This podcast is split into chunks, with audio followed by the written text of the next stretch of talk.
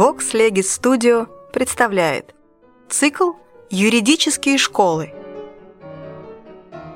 Октябрь Алексеевич Красавчиков. Сущность юридического лица. Читает Владимир Викторович Прохоренко. Назначение Гражданско-правового института юридического лица.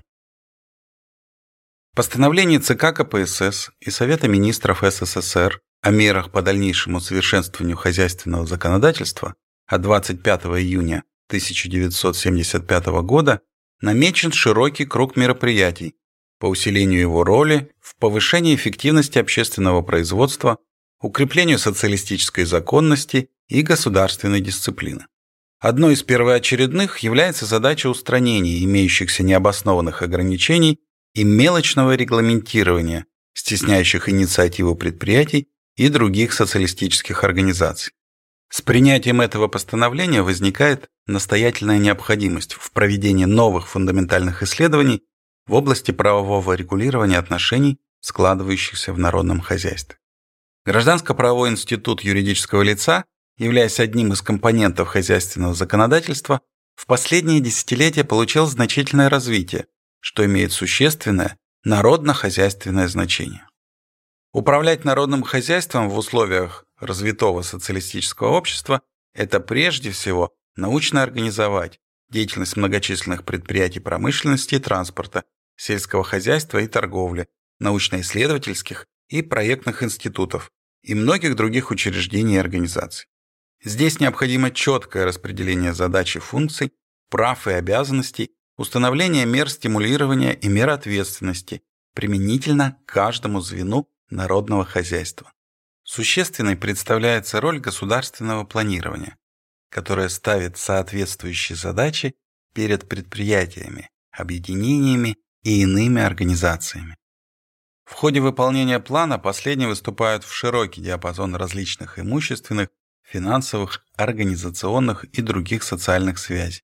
Но как определить юридические границы деятельности хозяйственных организаций? Назначение института юридического лица как раз и заключается в том, что его нормы закрепляют организационно-структурное, имущественное и функциональное единство указанного субъекта права, устанавливают границы его правосубъектности, формы и порядок ее осуществления, порядок возникновения, реорганизации и ликвидации юридических лиц, а также ряд иных предписаний, определяющих в общей совокупности правовое положение организаций как юридических лиц. Проблема юридического лица в советской науке гражданского права относится к числу сложных методологических проблем.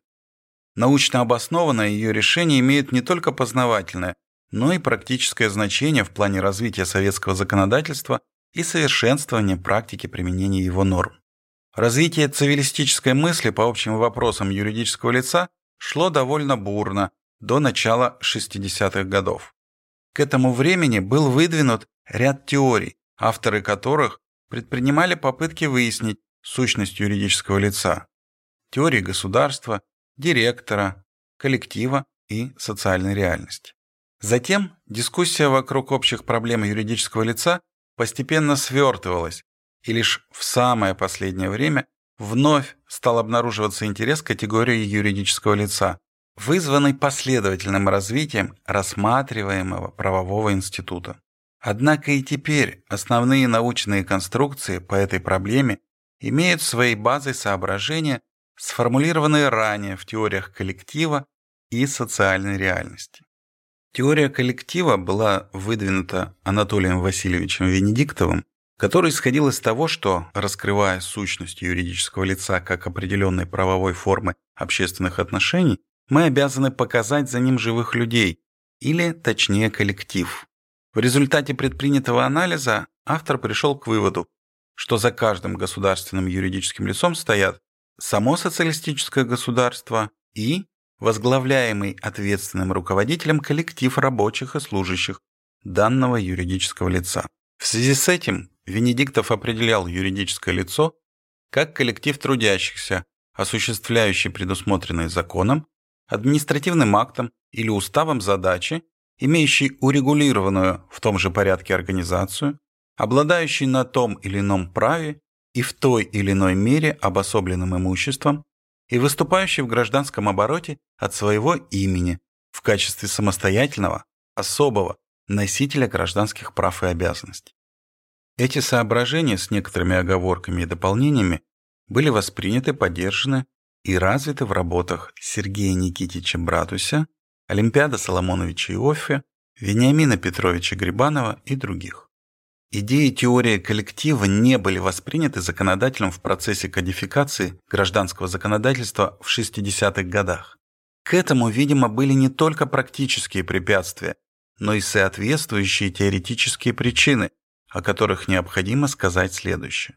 Если окинуть мысленным взором теории государства, коллектива и директора, то нельзя не заметить их определенной общности. Сторонники названных точек зрения приложили усилия к выявлению социально-экономических основ и форм деятельности юридических лиц, в чем состоит их заслуга.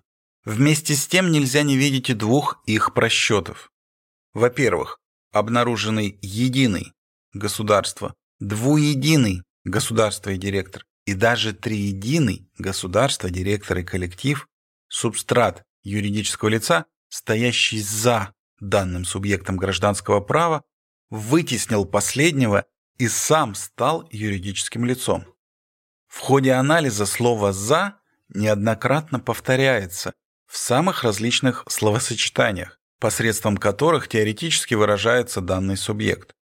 Но как только дело доходит до формулирования итоговых определений, «за» исчезает, и то, что ранее было объявлено стоящим «за», оказывается на теоретической авансцене в роли юридического лица. Конечно, для всестороннего понимания фигуры юридического лица возможно, а порой и необходимо выяснять не только то, что стоит за, но и то, что возвышается над, какому органу подчиняется, и что лежит под, какова материальная база, и кто стоит перед, круг контрагентов и другое. Однако, отвечая на каждый из этих вопросов, можно очертить лишь какой-то один аспект в общей картине социально-экономических основ и форм деятельности организаций, но не больше. Самое же главное, сущность юридического лица по этой мозаичной системе так очевидно и останется нераскрытым или в лучшем случае будет озарено отраженным светом других, в частности социально-экономических категорий, поскольку никакой предлог не освобождает от ответа на вопрос, что такое юридическое лицо? Если у сторонников коллектива не вызывает каких-либо сомнений недопустимость отождествления государства и народа, государства и организации, руководящего органа юридического лица с самой организацией, то какие же могут быть основания к отождествлению организации, о которой говорит закон, определяя понятие юридического лица с ее коллективом? Таких оснований нет, во-вторых, нельзя не обратить внимание и на то, как истолковывается сущность субстрата юридического лица. В представлении сторонников теории коллектива таким субстратом является коллектив рабочих и служащих на том основании, что природа любого социального явления остается нераспознанной и нераскрытой до тех пор, пока не получен ответ на вопрос, отношения между какими людьми, группами людей классами данное явление выражает. Сама по себе отмеченная исходная посылка, разумеется, никаких возражений не вызывает. Но дело все в том, что в процессе становления и последующего развития рассматриваемой теории произошло еще одно логическое смещение. Общественные отношения людей, групп людей, классов были замещены самими людьми, группами людей, классами. Допустимо ли такое смещение? Социальная природа общественных явлений кроется не в самих по себе людях, группах, классах, а в их общественных отношениях. Ибо и сущность человека не есть абстракт, присущий отдельному индивиду. В своей действительности она есть совокупность всех общественных отношений. Поскольку это так, то, очевидно, и поиск субстрата должен иметь своей целью не людей, стоящих за, а их социальные связи. Теория социальной реальности появилась в середине 50-х годов. Первоначально ее сторонники занимали довольно негативную позицию, сводившуюся к отрицанию выводов теории коллектива. И лишь впоследствии был выдвинут тезис, согласно которому юридическое лицо есть социальная реальность. Основоположник данной теории Дмитрий Михайлович Кенкин писал в 1955 году «Госорган – это не обособленное имущество, а юридическое лицо, являющееся социальной реальностью, наделяемое имуществом для достижения возложенных на юридическое лицо задач. Конец цитаты. Данная точка зрения в течение длительного времени не получала заметного развития, хотя постепенно и приобрела ряд сторонников, которые рассматривают в качестве юридического лица организацию. Правда, до самого последнего времени, собственно, теории как таковой практически еще не создана. Ее сторонники пока преимущественно повторяют только то, что записано в самом законе. Видимо, в силу этого обстоятельства рассматриваемая точка зрения была подвергнута критике самых различных позиций, в том числе с позиции теории коллектива. Хотя, между прочим, противоположность теории социальной реальности и теории коллектива в значительной мере гиперболизирована. Думается, что стоит сторонникам той и другой точки зрения сделать по одному шагу навстречу друг другу, и дискуссия по проблеме сущности юридического лица может быть на определенном уровне завершена, а наука перейдет от истины первого порядка к поиску истины второго порядка.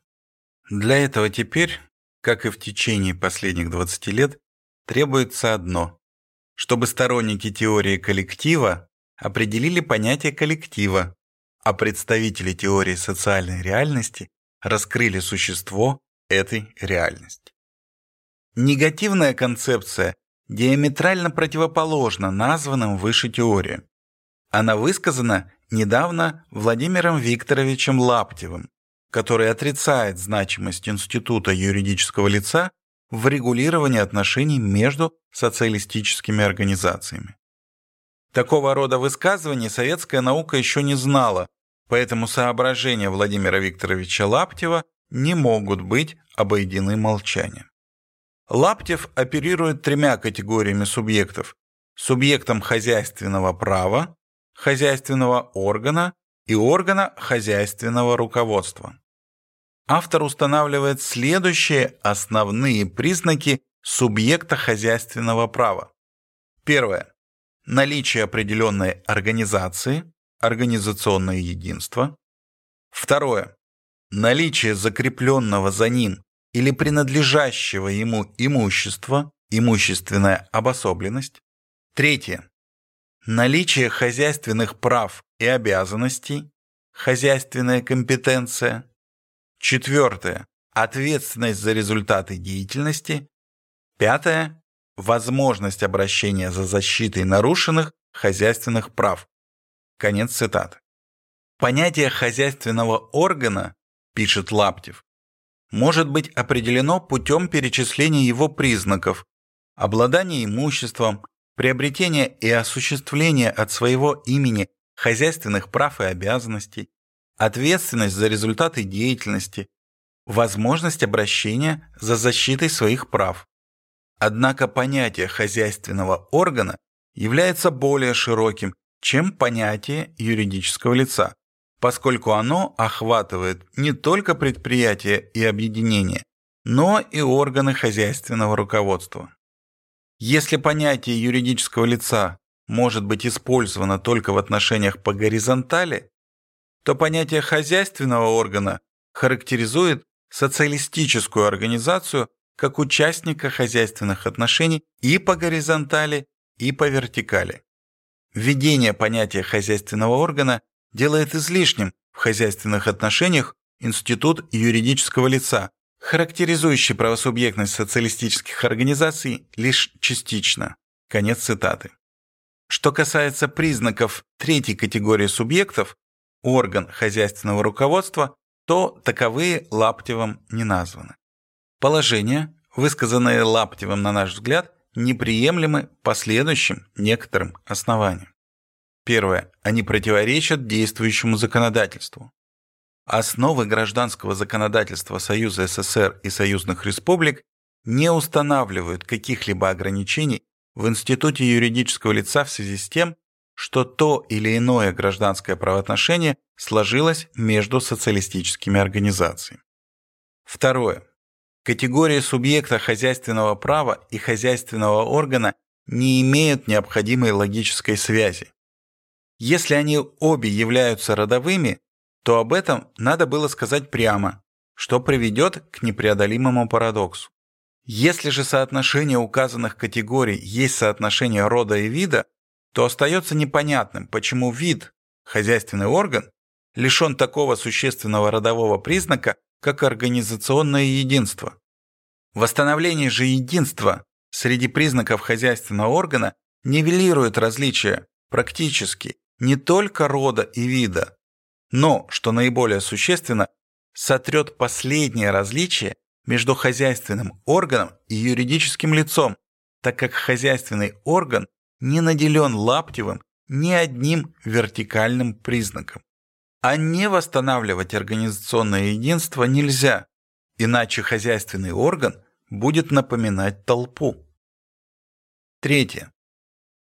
Родовая категория субъекта хозяйственного права лишена признака выступления от своего имени. Но если все указанные субъекты лишены отмеченной способности, то откуда же берется таковая у хозяйственного органа? Четвертое.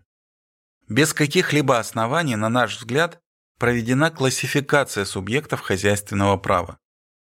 Ими являются социалистические организации, практически юридические лица, их структурные подразделения и производственные единицы.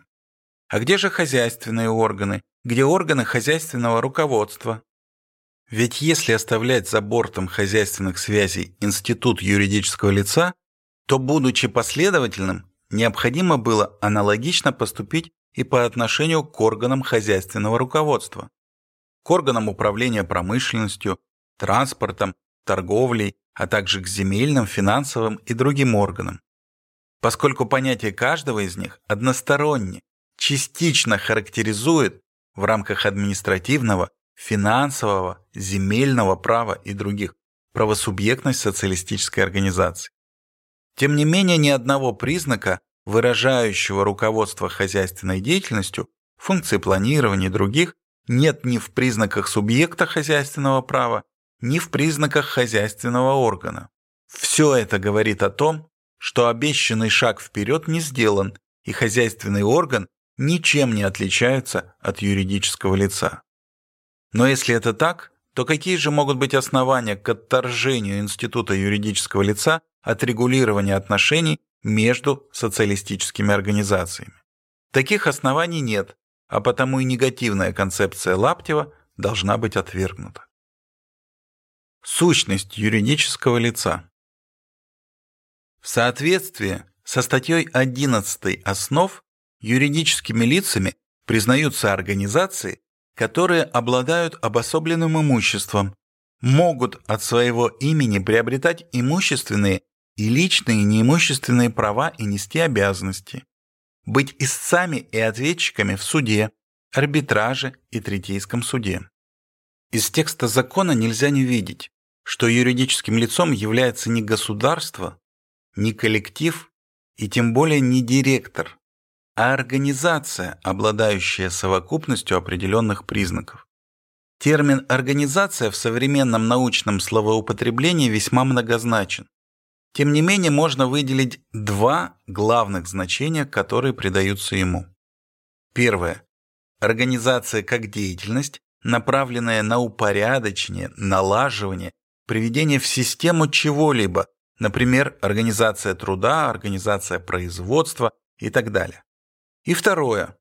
Организация как определенное социальное образование, общественный организм, например, промышленное предприятие, колхоз, добровольное спортивное общество и так далее. Но это терминологическая сторона вопроса. А в чем же заключена сущность организации? Общество, как известно, представляет собой многогранную сложную систему социальных связей между людьми, Эти связи объективно дифференцируются по широкому кругу оснований, по содержанию и форме, уровню развитости и степени распространенности, статичности и динамичности, а равно по иным признакам.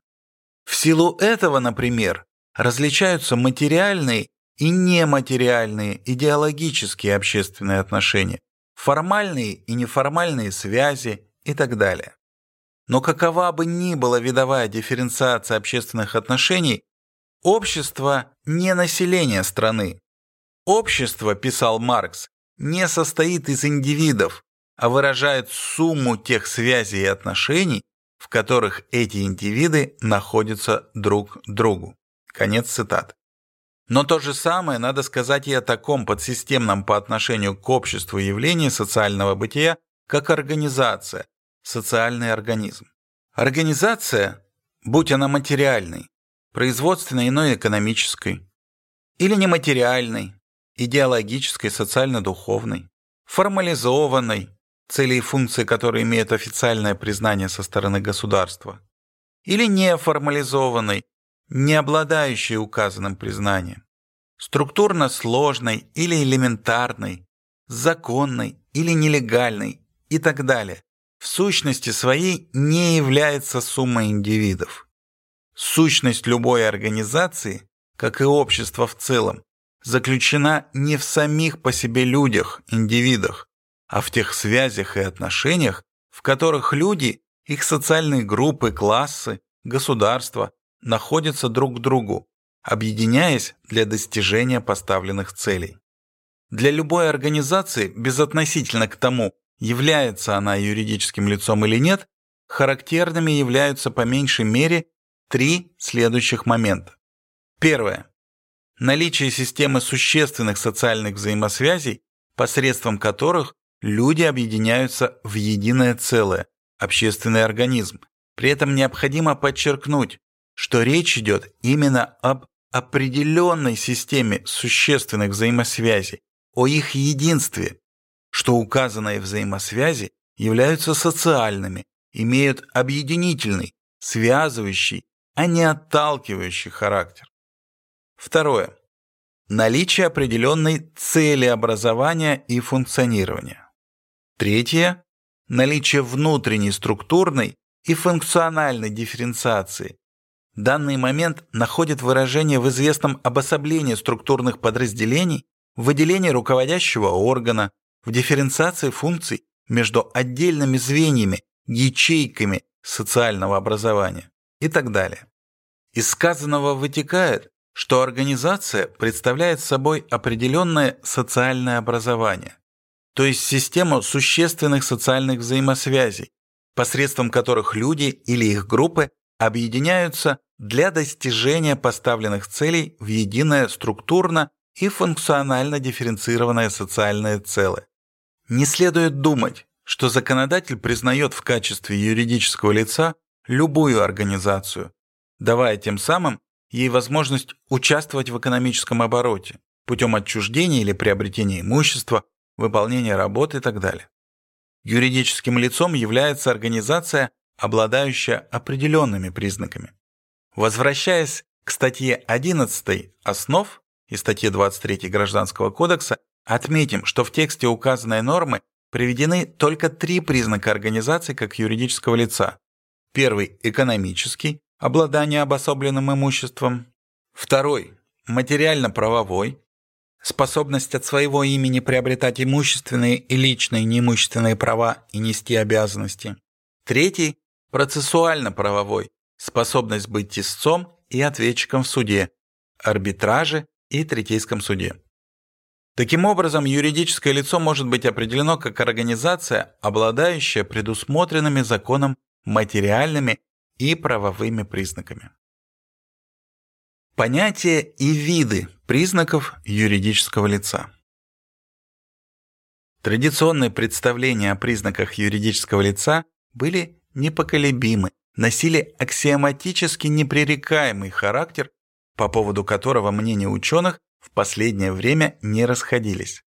Современное развитие института юридического лица и, что наиболее существенно, практика применения его норм в народном хозяйстве позволяют видеть более широкий круг признаков юридического лица, нежели тот трехэлементный, весьма лаконичный перечень, который дан непосредственно в одной норме закона, статье 11 основ. Под признаками юридического лица следует понимать объективные свойства организации, о юридической личности, которой идет речь. Данные свойства принадлежат самой организации, а не коллективу или ее директору. По своей природе все признаки юридического лица являются социальными, поскольку указанный субъект права – продукт социально-исторического развития общества. С точки зрения характера свойств организации, признаки юридического лица могут быть подразделены на две категории – материальные и правовые. Материальные признаки юридического лица. Закон в определении юридического лица указывает на один экономический признак – обладание обособленным имуществом. Этот признак, безусловно, является существенным, но и не исчерпывающим перечнем материальных, экономических и организационных свойств юридического лица. К числу такого рода признаков, очевидно, должны быть отнесены. Первое. Внутреннее организационное единство и внешняя автономия, самостоятельность. Под внутренним организационным единством юридического лица понимается система существенных взаимосвязей всех структурных подразделений организации между собой и подчинение их руководящему органу. Например, государственное производственное предприятие может состоять из ряда цехов, отделов, служб и так далее. Деятельность каждого такого подразделения связана с деятельностью других, и вместе с тем все они подчинены единому руководящему органу данного юридического лица, директору предприятия. Наличие отмеченного внутреннего организационного единства позволяет рассматривать юридическое лицо не как социальную сумму его элементов, а как единое организационное целое. Однако организационная сторона вопроса не исчерпывается лишь внутренними взаимосвязями и отношениями. Не менее существенной является и внешняя сторона дела. Юридическое лицо должно обладать внешней автономией, под которой понимается необходимая мера самостоятельности в действиях данного юридического лица по отношению ко всем третьим лицам, функционирующим как в рамках одной системы, ведомства, так и за ее пределами. Таким образом, для отнесения социального образования к числу юридических лиц необходимо сочетание двух указанных выше моментов – внутреннего организационного единства и внешней автономии, самостоятельности. Второе. Экономическое единство и обособленность имущества. Под экономическим единством юридического лица следует понимать отражаемую в самостоятельном балансе, смете, принадлежность присвоенность данной организации как таковой, комплекса имущества, совокупности средств производства и иных материальных благ, выступающего в качестве материальной базы деятельности этого социального образования. Так, отдельные структурные подразделения юридического лица, например, отделы, цехи, кафедры и другие, организационно в известной степени обособляются. Однако они сами по себе ни в каких экономических отношениях и связях не состоят и состоять не могут. Ни между ними и руководящим органом, ни тем более между ними и иными организациями, ровно как между ними и гражданами, никаких экономических отношений нет. Структурным подразделением имущество веряется лишь в техническое управление, эксплуатация, потребление в процессе производства и иные формы использования которое не тождественно управлению, осуществляемому данным имуществом юридическим лицом в целом, как собственником или субъектом оперативного управления. Не менее существенным моментом, характеризующим экономический аспект юридического лица, является то, что имущество организации обособлено, отграничено экономически от имущества всех иных субъектов. Экономическое обособление – это отграниченность имущества данной организации от имущества всех иных субъектов. организаций, граждан, государства. Закон устанавливает две основные юридические формы экономического единства и обособленности имущества – право собственности и право оперативного управления. Третье. Руководящее единство выражается в том, что любая организация, признаваемая законом в качестве юридического лица, имеет один руководящий высший орган. Решение этого вопроса не вызывает особых затруднений применительно к государственным юридическим лицам. Так, в роли руководящего органа государственного предприятия выступает его директор, ректор в роли руководящего органа вуза и так далее. В общественных организациях имеет место более сложная картина.